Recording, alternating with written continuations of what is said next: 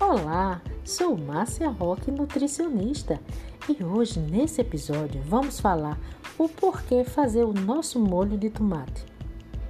Porque o cozimento com um fio de azeite ou óleo colabora para o melhor aproveitamento do licopeno. Esse poderoso pigmento é solúvel em gordura e por isso sua absorção se torna mais eficaz. Além do que, as receitas de molho têm mais tomate. Assim, a quantidade e a concentração da substância será naturalmente maiores. Uma dica super legal.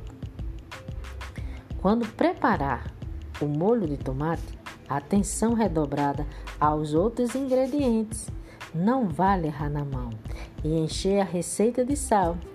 Apesar do óleo ajudar no aproveitamento do licopeno, o excesso de sal vai somar calorias extra. Bem, pessoal, essa é uma ótima dica para a gente ter nosso molho caseiro e comida de verdade. Bem, chegamos ao fim. Em breve estaremos de volta. Fique com Deus e um grande beijo da Nutri.